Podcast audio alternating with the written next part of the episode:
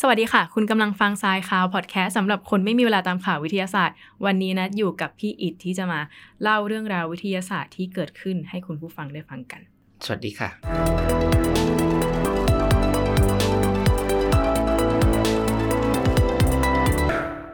ข่าวแรกนะคะ ก็เป็นข่าวอากาศที่เหมือนเดิมเลย ก็จะเอามาเสิร์ฟให้คุณผู้ฟังได้ฟังก่อน ข่าวแรกของวันนี้เป็นการบอกว่าในปี 2025 หรือว่าอีกประมาณสักปีกว่าๆเนี่ยเราจะไม่เห็น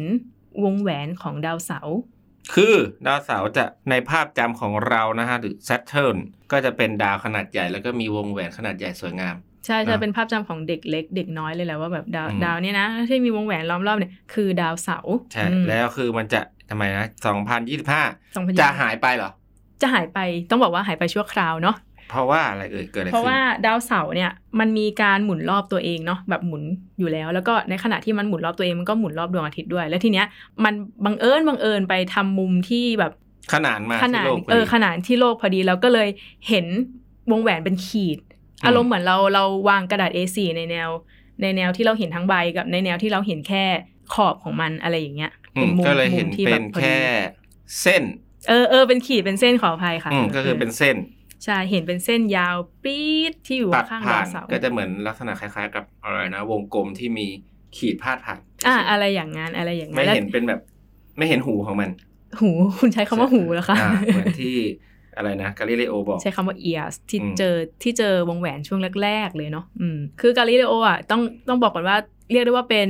ผู้มีความรู้ทางดาราศาสตร์โบราณมาก ๆ ที่เขาเนี่ยประดิษฐ์กล้องโทรทัศน์เองด้วยในการส่องสำรวจท้องฟ้าอะไรต่าง ๆ นานาแล้วเขาก็ไปเจอวงแหวนดาวเสาร์ซึ่งตอนแรกอ่ะเขายังอธิบายวงแหวนดาวเสาร์ด้วยคำว่า ears ก็คือเป็นดาวที่มีหู เพราะเขาเห็นเป็นกลมๆใช่ไหมแล้วก็เห็นมีอะไรแปะอยู่ข้างๆสองข้าง อืมก็คือเห็นตัววงแหวนของมันเนี่ยโผล่ออกมาจากด้านซ้ายด้านขวา ใช่ ก็เลยมองเหมือนกับดาวเนี่ยมันมีหู เออแล้วยุคยุคต่อๆมานักดาราศาสตร์ท่านอื่นก็ค้นพบตามมาว่าสิ่งนี้คือวงแหวน อืม อืมทีนี้กลับมาที่ข่าวนี้ ปรากฏการณ์เนี้ยเคยเกิดขึ้นแล้ว ซึ่งมันมีคาบการเกิดเนี่ยทุกๆ 13.7 ถึง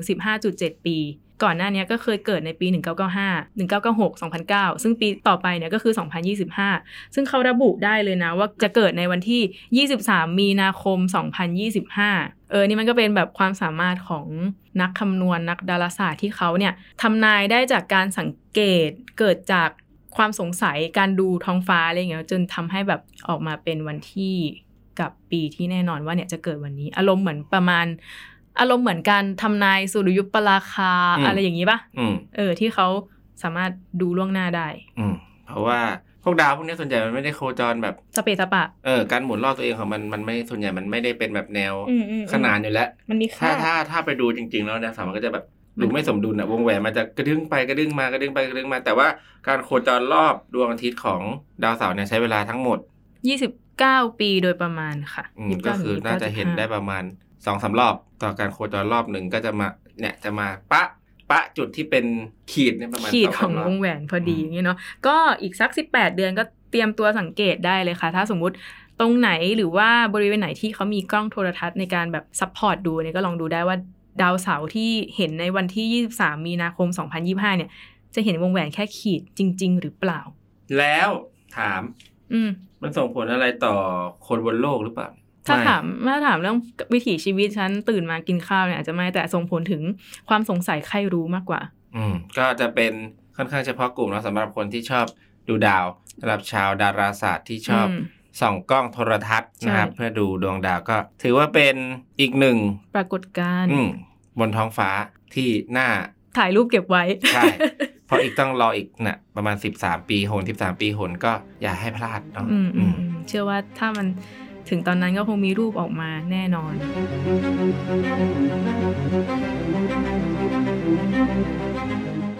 ข่าวต่อมานะคะ คุณผู้ฟังเป็นข่าวที่เกี่ยวข้องกับนวัตกรรม การเปลี่ยนโครงสร้างของวัสดุค่ะ ก็คือมีนักฟิสิกส์จากสถาบัน MIT เนี่ยเขาได้เปลี่ยนแกรไฟต์ซึ่งแกรไฟต์เนี่ยก็จะคุ้นชินในกับค ไส้ วาม ดินสอ เป็นไส้ดินสอ อืม เออ ให้เป็นวัสดุอีกอย่างหนึ่งที่คุณสมบัติเปลี่ยนไป อืม อืม ต้องบอกอยู่แล้วว่าแควร์ไฟคือไส้ดินสอประกอบ ไส้ดิน ด้วยคาร์บอน คาร์บอนคาร์บอน ใช่ เรียง ไหม เรียงเรียงๆๆๆกัน เออกราไฟต์ประกอบซึ่งก็เกิดจาก กราฟีน กราฟีน หลายๆ ชั้น กราฟีนก็เป็นเหมือนโครงสร้างของวัสดุวัสดุหนึ่ง ก็คือคาร์บอนเนี่ย ใช่ โอเคปกติคาร์บอนเนี่ยมันมีหลายขาใช่ปะมันเป็นหมู่สี่ปะ คาร์บอนหมู่สี่ใช่ เออแล้วก็มีขาจับกับตัวมันเองสี่อันวงจับไปจับจับจับจับจับจับคิดสภาพเหมือนเป็นแผ่นกระดาษหนึ่งแผ่น แล้วเอาแต่ละแผ่นมาซ้อนซ้อนซ้อนซ้อนซ้อนซ้อนกันก็กลายเป็นกราไฟต์ อืม ใช่ไหมทีนี้นักวิจัยเขาเอามาทดลองใช่ปะปกติกราไฟต์เนี่ยมันนำไฟฟ้าได้ ใช่ เหมือนถ้าใครเรียนตอนประถมหรือมัธยมก็คือลองเอาขั้วไฟฟ้าไปจิ้มตรงแกนไฟก็คือไฟ ใต้ดิน ติ ส ด อเออ เออใส่ดินสอไฟติด อ่ะ อืม ทีนี้เขาก็เลยลองเอาไอ้ออกมาเป็นชั้นๆเป็นชั้นๆของกราฟีน ก็เอาลองมาเรียงในรูปแบบต่างๆ เรียงกันซ้อนกันกี่ชั้น แล้วก็มีการจ่ายไฟเข้าไปเพื่อให้มันเกิดการบิด อืมอืมอืม บิด ซึ่ง บิดตัวของชั้นกราฟีน ซึ่งการบิดเนี่ยมันก็จะอาจจะส่งผลต่อคุณสมบัติทางไฟฟ้าด้วย ใช่มันส่งผลแหละเขาทดลองมาแล้ว อืม ว่ามันส่งผลต่างๆ เช่นการเป็นฉนวนไฟฟ้า การเป็นคุณสมบัติการเป็นแม่เหล็ก ใช่ แล้วก็ลักษณะ topology topological ก็คือเป็นการ คุณสมบัติของวัสดุเชิงโครงสร้างที่มัน อืม จะแบบเปลี่ยนไปได้ ก็คือโครงสร้างเปลี่ยน ไป โครงสร้างเปลี่ยนคุณสมบัติเปลี่ยน อ่า ทั้งๆที่เป็น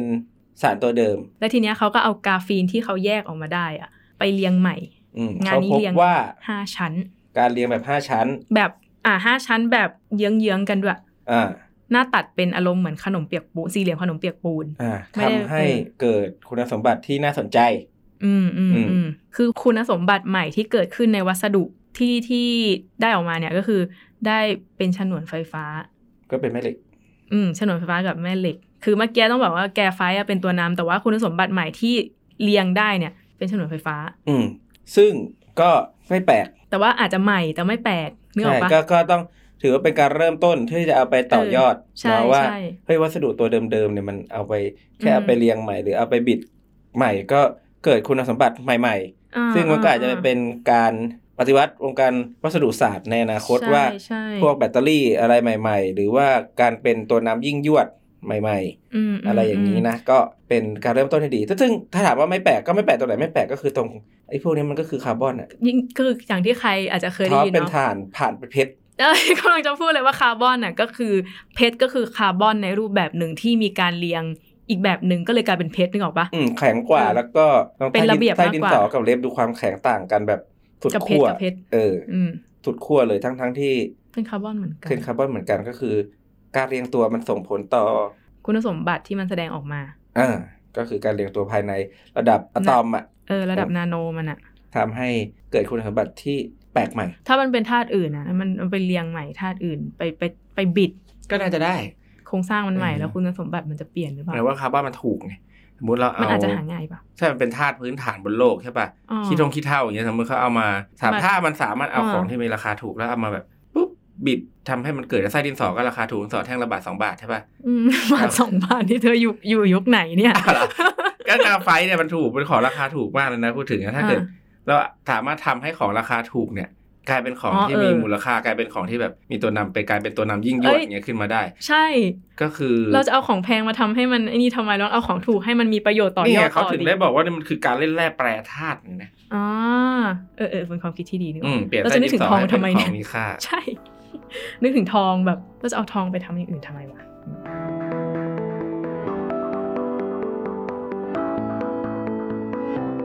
ข่าวต่อมาค่ะ เป็นข่าวที่คุณผู้ชายหรือว่าครอบครัวที่ตั้งใจจะมีบุตรเนี่ยต้องให้ความสนใจเป็นพิเศษแล้วแหละ เพราะว่ามี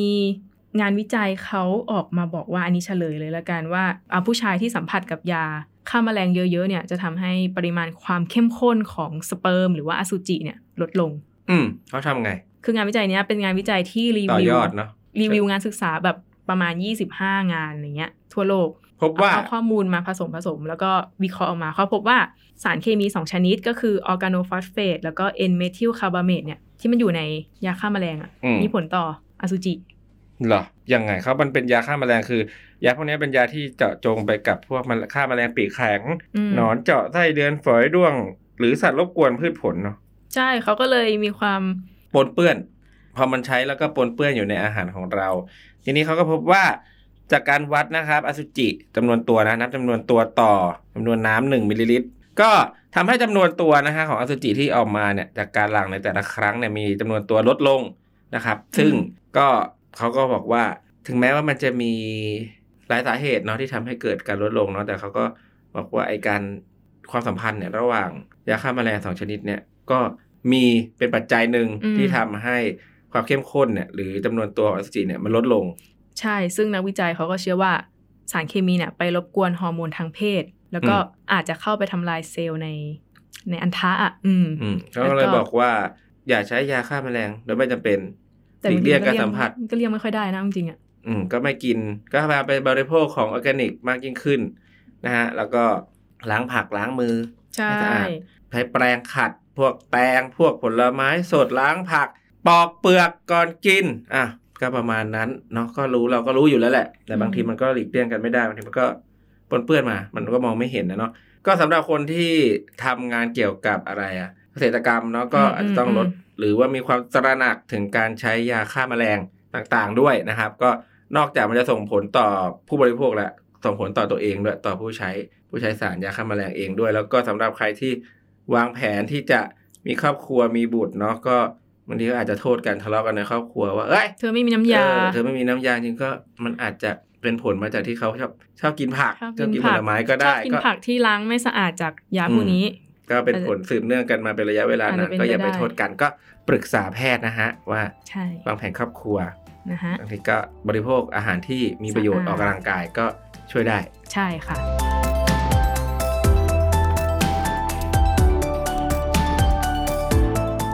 ข่าวถัดไปนะคุณผู้ชม ดินแดนครับ ชาวเกาะเนาะคนไทยชอบเรียกว่าคนที่เขาเป็นชาวเกาะก็คือชาวเกาะญี่ปุ่นนะครับกำลังจะมีเกาะเกิดขึ้นใหม่ทางใต้ของโตเกียว ซึ่งเกิดจาก เนื่องมาจากวันที่ประมาณสิ้นเดือนตุลาเนาะมีการปะทุของภูเขาไฟใต้น้ำก็คือภูเขาไฟใต้น้ำระเบิด ทาง อืม ตอนใต้ของส่วนโค้งอิซุโอกาซาวาระขึ้น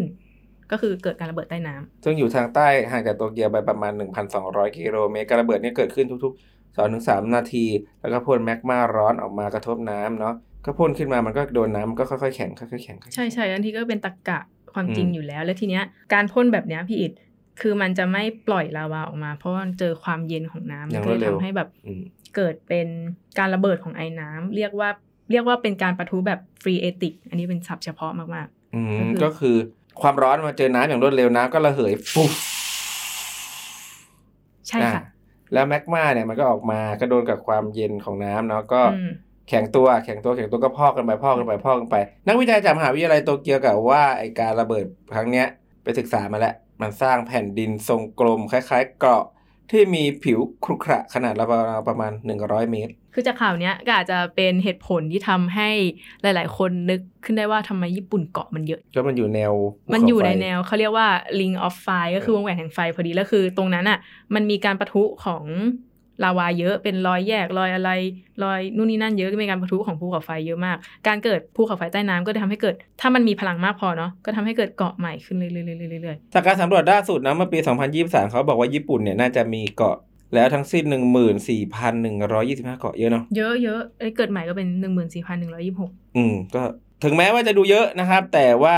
ก็ยัง ป ไม่ ระเทศที่มีเกาะเยอะที่สุดคือประเทศอะไร ป ถ้า ระเทศ พูดไปก็ต้องคิดว่าเป็นอินโดนีเซีย ฟิลิปปินส์ เพราะมันอยู่ใกล้ๆเราแล้วเรา เออที่มันเห็นเป็นเกาะ ทัที เกาะเนาะแต่ความจริงแล้วประเทศที่มีเกาะเยอะที่สุดกลับเป็นประเทศอยู่ทางฝั่งยุโรปนะสวีเดนประเทศอีเกีย เออที่มีจำนวนเกาะ ถึงคุณผู้ชมลองทายคิดในใจเล่นๆ เอ้ ก่ ย อน กำลังจะเฉลยเลยอะ อย่าเพิ่งคิดในใจเล่นๆก่อน หนึ่ง ขึ้น สอง ต้นด้วย สาม เลขสอง ตุ๊กติ๊กตุ๊กติ๊กตุ๊กติ๊ก สองแสนหกหมื่นเจ็ดพันห้าร้อยเจ็ดสิบเกาะ อุ้ยเยอะจริงนะจริงถ้าระระดับ2 0 0 0 0กว่าเกาะนี้พะอยากจะไปดูแผนที่มากๆเลยว่าแบบ ตอน แต่ เนี้ บาย งทีในแผนที่เรามองมันมัน เรามอง ไม่เห็น ไม่เห็น มันเกิดเป็นเกาะ อ่า เล็กๆเล็กๆเล็กๆ ใช่ เล็กๆเล็กๆเล็ก เขาก็ ๆ นับ แล้ว หม ก็ ด ซึ่งส่วนใหญ่ก็จะเป็นประเทศที่อยู่นะครับ ตาม ดิงออฟไฟ ใช่แนวเนี่ยวงแหวนแห่งไฟเนี่ยทั้งหมดเนี่ยรอบรอบรอบรอบวนวนกันไป ฟิลิปปินส์ใช่ไหมฟิลิปปินส์มีประมาณเจ็ดพันกว่าเกาะเอง ยังไม่ถึงญี่ปุ่นเลย อืม อะ ออสเตรเลีย ครึ่ง มีประมาณแปดพันกว่าเกาะนะแต่ออสเตรเลียก็ถือว่าเป็นเกาะที่ใหญ่ที่สุดในโลก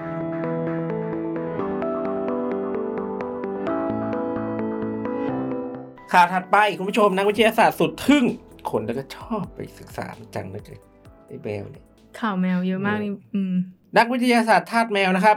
เอาอีกแล้วศึกษาแมวอีกแล้ว หลังจากที่ข่าวก่อนหน้านี้เราก็เคยเล่าไปเรื่องอะไรนะแมวอยู่ในกรอบสี่เหลี่ยมทำไมชอบน่องในกล่องอะไรก็เคยวิจัยกันไปแล้ว แมวเป็นของเหลว เออ ก็เขาบอกว่าแมวสามารถแสดงสีหน้าได้โห เดี๋ยวอย่าเพิ่งเฉลย สามารถแสดง ได้อยู่ สี อะ หน้าได้เป็นร้อยแบบ ต้องกลับมาที่กลับมาที่คนก่อนคนได้กี่แบบพี่อิด ไม่รู้อ่ะ อ่ะ ค คน นได้ได้ทั้งหมด คนได้ประมาณ 44 แบบ หมาได้กี่แบบพี่อิด27 แบบ แล้วก็สิ่งมีชีวิตที่แสดงสีหน้าได้มากมากมากมากอีกอะก็คือลิงซิมแปนซีได้ถึง 300 กว่าแบบ แล้วกลับมาที่แมวก่อนได้กี่แบ นั่ง บ ทำกำลังทำหน้ารีซิมแปนซีอยู่ตัวนี้ใช่ใช่เพราะว่า ใช่ไหมมันได้เยอะไหม ซึ่งลิงแชมเปนซีมันพูดไม่ได้นะ มันก็ไม่ได้มีภาษาที่ซับซ้อนเหมือนคน อืม การแสดงออกทางสีหน้าก็เป็นการสื่อสารอย่างหนึ่งของพวกมัน เพราะมันเป็นสัตว์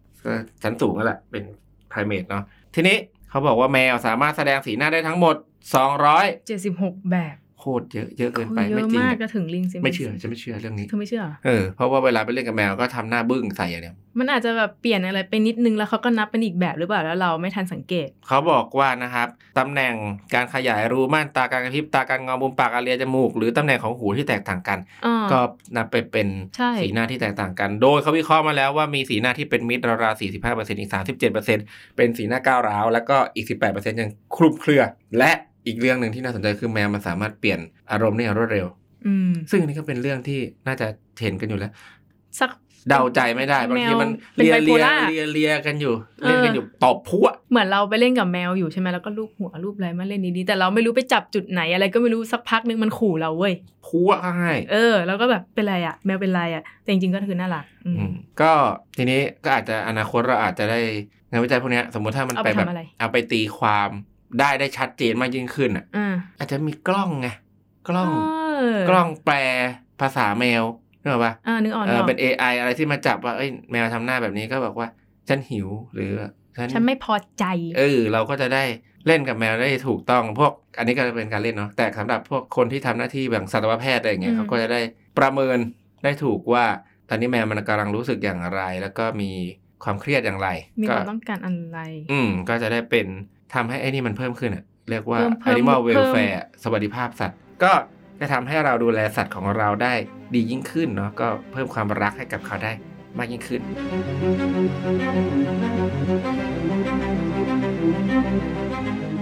ข่าวสุดท้ายนะคุณผู้ชมเป็นกลับมาตามธรรมเนียมของเราก็เป็นข่าวในประเทศไทย ซึ่งเป็นข่าวเกี่ยวกับอะไรครับนัด อ่าการผลิตแบตเตอรี่สังกะสีไอออนแบบเคเบิลอันนี้เป็นงานวิจัยจาก สวทช หรือว่าสำนักงานพัฒนาวิทยาศาสตร์และเทคโนโลยีแห่งชาติ ซึ่งมาจากศูนย์นาโนเทค ร่วมกับ North Carolina State University ทำร่วมกันอืม ซึ่งเขาต้องบอกว่าเขาพยายามพัฒนาแบตเตอรี่รูปแบบใหม่ขึ้นมาเนาะเพื่ออุดรอยรั่วไม่ใช่อุดรอยรั่วสิเรียกว่าอะไรนะ พังข้อจำกัด ทลายข้อจำกัด เทลายข้อจำกัด หรือว่าแบบแก้ไขข้อเสียนะของแบตเตอรี่ลิเธียมแบบเดิม ต้องแบบ ซึ่งแบตเตอรี่ลิเธียมแบบเดิมก็ต้องบอกว่ามันก็แพงขึ้นเรื่อยๆทุกวัน เพราะว่าธาตุลิเธียมมันมีจำกัดไงในโลกอะมันเป็นแร่เอิร์ธ อืมอืม ก็ขุดกันไปหากันไปเรื่อยๆ มันก็หมดลงหมดลงหมดลงหมดลงหมดลง แล้วก็ความคงทนก็ ความคงทนต่ อืมมันก็มี ำ ปัญหาด้านการฉีกขาดของตัวแบตเตอรี่ก็ เบิดได้ ระเบิดได้แล้ว ไฟ ก็ ไหม้ อืม อะไรต่างๆนานาเนาะ ทนความร้อนได้น้อยกว่า อืม ทีนี้ เขาก็เลยหาวัสดุอื่นไงมาทดแทนลิเธียม โดย ใช้ซิงค์หรือว่าสังกะสีมาแทน ยัง แต่ ไงบ้างตัวแบตเตอรี่ชนิดใหม่เนี่ยที่เขาทำขึ้นมาเนี่ยเขาบอกตรงขั้วเนี่ยใช้เป็นกราฟีน ซึ่งตัวกระเก็บประจุใช้เป็น แมงกานีสไดออกไซด์ และก็น้ำน้ำกรดอะเนาะน้ำอิเล็กโทรไลต์อะ อิเล็กโทรไลต์ก็จะเป็นสารละลายเกลือของสังกะสีนี่แหละอืม ก็คือซิงค์ไอออน ซิงค์ไอออนเอามาที่มีน้ำเป็นตัวทำละลาย ซึ่งแตกต่างจากแบตเตอรี่ชนิดลิเธียมไอออนที่ปลอดภัยน้อยกว่า อืม อืม อันนี้ดีกว่า แล้ว นี่ ก็ ราคาถูกกว่า บิดงอได้ทนความร้อนสูง แล้วก็เป็นมิตรต่อสิ่งแวดล้อม เหมาะที่จะทำอุปกรณ์ติดร่างกาย เป็น คือ wearable device ใช่และคือเขาผลิตออกมาเป็นลักษณะสายสายเคเบิลขนาดเล็ก ก็คือไม่ต้องมาอยู่ในรูปของถ่านแล้วไง ใช่ป่ะ ม คือมันยืดหยุ่นได้จ มันยืด แบบ หยุ่นได้มันบิดงอได้ เออ มาอยู่ในรูปของแบบของที่แบบสวมใส่ได้นะ ก็อาจจะเป็นอนาคตของพวกอุปกรณ์ต่างๆ ที่ตอนนี้หลาย ๆ อุปกรณ์มันติดปัญหาในเรื่องของแบตเตอรี่เนาะ อืม ว่าแบตเตอรี่มันใหญ่ทำให้มันหนักพอมีน้ำหนักมันก็สวมใส่ลำบากอย่างการทำเป็นแว่นตา AR แว่น VR อะไรอย่างเงี้ยเนาะก็เรื่องของน้ำหนักมันก็จะส่งผลต่อการใช้งานที่ไม่เป็นมิตรสักเท่าไหร่นะฮะแล้วก็ไอตัวแบตเตอรี่รูปแบบใหม่ตัวเนี้ยมันก็ทนทนทาน ยืดหยุ่นได้ เป็นมิตรต่อสิ่งแวดล้อมราคาถูกโอ้โหรวมข้อดี อืม ตอนนี้นะคะ แบตเตอรี่ที่สวทช กับทีมนักวิจัยพัฒนาร่วมกันเนี่ยมีความจุประมาณ 230 มิลลิแอมป์ต่อกรัม ผลิตภัณฑ์ตัวเนี้ยผลิตได้ในระดับห้องทดลองแล้ว แล้วก็อีกประมาณ 6-7 ปีเนี่ยเขาก็คิดว่าจะพัฒนาไปสู่เชิงพาณิชย์ต่อไป ซึ่งถ้าผลิตได้เนี่ย ป ประเทศไทยก็จะเป็นเหมือนต้นทางของอุตสาหกรรมชนิดเนี้ย ก็ดีอะ เป็น มันก็ กลุ่มที่ผลิต ก็เรียกว่าเป็นสาสารที่มันไม่ได้หายากเลยแต่ละอันน่ะ อืม ก็ไม่ต้องไปรอแต่แต่ประเทศที่มีเหมือง ก่อนหน้านี้มันจะมี ลิ พวก เทียม ปัญหาของพวกแบบเหมืองลิเทียมปิด เหมืองเหล็กปิด แล้วก็ราคาขึ้นผันผวนทั่วโลกทำให้เครื่องใช้ไฟฟ้าต่างๆ แพงขึ้นทั่วโลกอะไรเงี้ย อืม ก็ถ้าเกิดมันใช้มันพัฒนาได้จากวัสดุที่แบบประเทศไหนก็มีอ่ะ อืม มันก็จะเกิดการแข่งขันราคามันก็ถูกลงของมันก็ดีขึ้น เราที่เป็นผู้บริโภคก็จะได้ใช้ของดีราคาถูกก็จะไม่ไกลเกินจริงอย่างแน่นอน แล้ววันนี้นะคะ นัดกับพี่อิดก็นำข่าววิทยาศาสตร์หลากหลายข่าวมาเล่าให้คุณผู้ฟังได้ฟังกันแต่มาถึงตอนนี้แล้วเนี่ย ก็อย่าลืมกดไลค์กดแชร์ กด subscribe กดกระดิ่งเป็นกำลังใจให้พวกเราด้วยนะคะว่า อาทิตย์หน้าสัปดาห์ต่อต่อต่อไปเราจะเอาอะไรมาเล่าให้คุณฟังก็ติดตามกันด้วยนะคะ ถ้าสัปดาห์นี้ชอบข่าวไหนก็เม้นกันลงมาได้ หรือว่ามีความคิดเห็นอย่างไร เออ ว่าไอ้ข่าวไหนไอ้ไอ้แบตเตอรี่ตัวนี้จะเอาไปใช้ทำอะไรกันดี เอาไปทำ ถ้า อะไร เกิดถู ดี ก อะ สร้างขึ้นมา เออ ใช่ป่ะ ถ้า หรือว่าลองไปสังเกตหน้าแมวกันดูซิว่าแมวที่บ้านเนี่ยมันมีกี่สีหน้า เวลาจะได้กินขนมแมวเนี่ยมันทำหน้าอย่างไร หรือว่าเวลาที่ มันโกรธเนี่ยมันเป็นยังไง อ่ะลองลองมาเล่ากันดูแล้วก็หรืออยากให้เราเอาเรื่องอะไรมาเล่าหรือคุณผู้ชมสนใจเรื่องอะไรสนใจข่าวเนี่ยก็มาแลกเปลี่ยนกันได้ในช่องคอมเมนต์นะเราก็จะพยายามตอบให้อยู่สม่ำเสมออยู่แล้วแหละ ก็สำหรับวันนี้นัดกับพี่ต้องลาไปก่อนนะคะ สวัสดีค่ะ